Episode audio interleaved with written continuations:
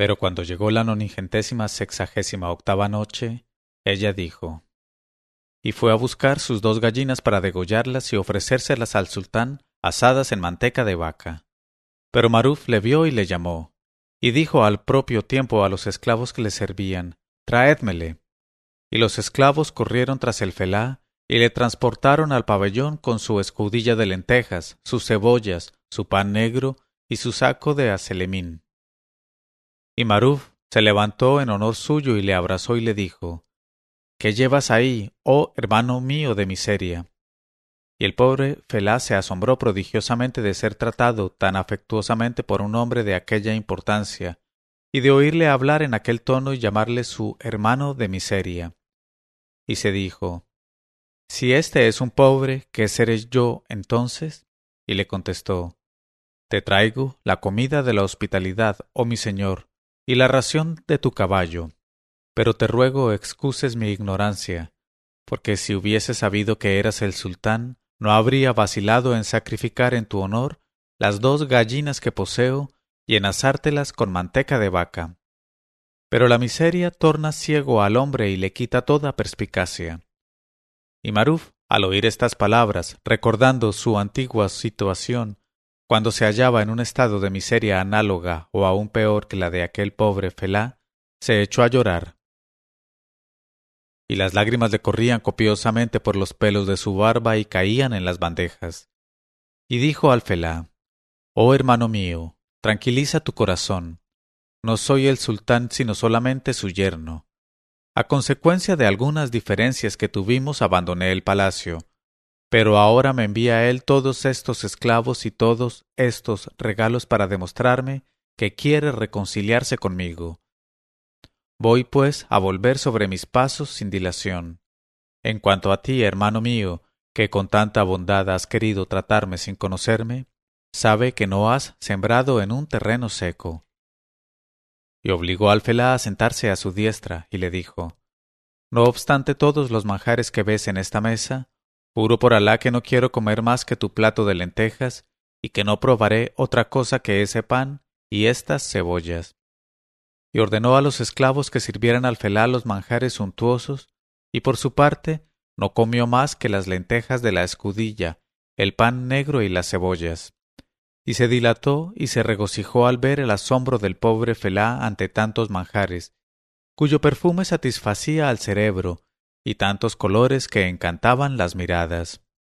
Y cuando acabaron de comer dieron gracias al retribuidor por sus beneficios. Y Maruf se levantó y cogiendo al Felá por la mano lo sacó fuera del pabellón, llevándole a donde estaba la caravana, y le obligó a escoger un par de camellos y un par de mulas de cada clase de mercancía y de fardo. Luego le dijo Esto es propiedad tuya, oh hermano mío, y además te dejo este pabellón con todo lo que contiene. Y sin querer escuchar sus negativas ni la expresión de su gratitud, se despidió de él abrazándole una vez más, volvió a montar en su caballo, se puso a la cabeza de la caravana y haciéndose preceder en la ciudad por un correo más rápido que el relámpago, encargado de anunciar al rey su llegada, se puso en camino. Y aquí que el correo de Maruf llegó al palacio en el preciso momento en que el visir decía al rey Disipa tu error, oh mi señor, y no des fe a las palabras de tu hija la princesa relativas a la marcha de su esposo pues por vida de tu cabeza, el emir Maruf ha salido de aquí fugitivo, temiendo tu justo rencor, y no para apresurar la llegada de una caravana que no existe. Por los sagrados días de tu vida, ese hombre no es más que un embustero, un trapacero y un impostor. Y cuando el rey, persuadido a medias ya por aquellas palabras, abría la boca para dar la respuesta oportuna, entró el correo, y después de prosternarse, le anunció la llegada inminente de Maruf, diciendo Oh rey del tiempo, vengo a ti en calidad de nuncio, y te traigo la buena nueva de que detrás de mí llega mi amo, el emir poderoso y generoso, el héroe insigne, Maruf, tu yerno, y va a la cabeza de una caravana que no ha podido venir tan deprisa como yo, a causa de los pesados esplendores de que está cargada. Y habiendo hablado así, el joven mameluco besó de nuevo la tierra entre las manos del rey y se fue como había venido. Entonces el rey, en el límite de la dicha, pero furioso contra su visir, se encaró con él y le dijo Alá ennegrezca tu rostro y lo vuelva tan tenebroso como tu espíritu, y ojalá maldiga tu barba, oh traidor, y te convenza de tu embuste y de tu doblez, como por fin vas a convencerte de la grandeza y del poderío de mi yerno. Y aterrado y prometiendo no hacer en adelante la menor observación, el visir se arrojó a los pies de su señor, sin fuerzas para responder ni una sola palabra.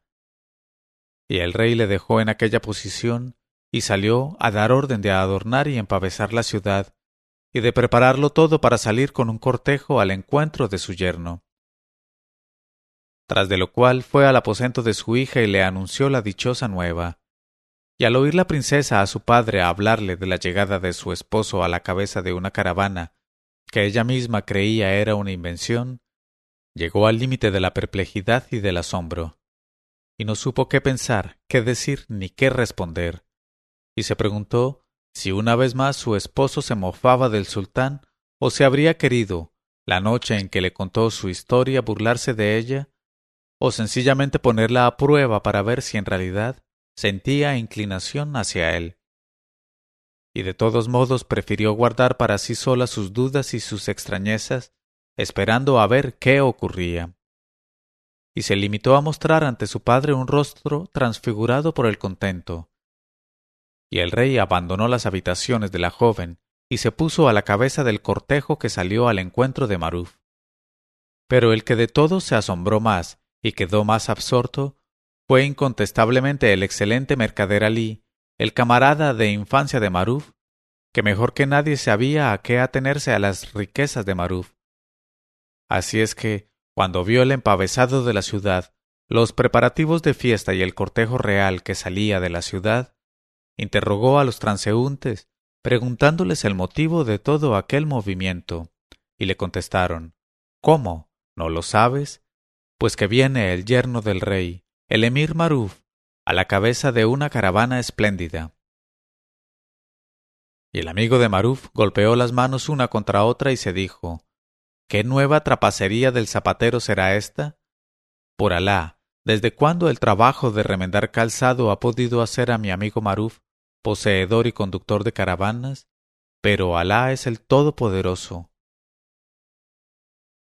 En este momento de su narración, Sherazada vio aparecer la mañana y se calló discretamente.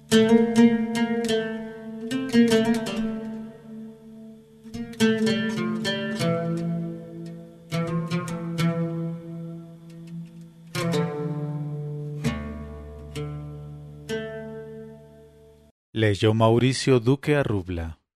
Mil una noches co. Uno cero cero uno noches co.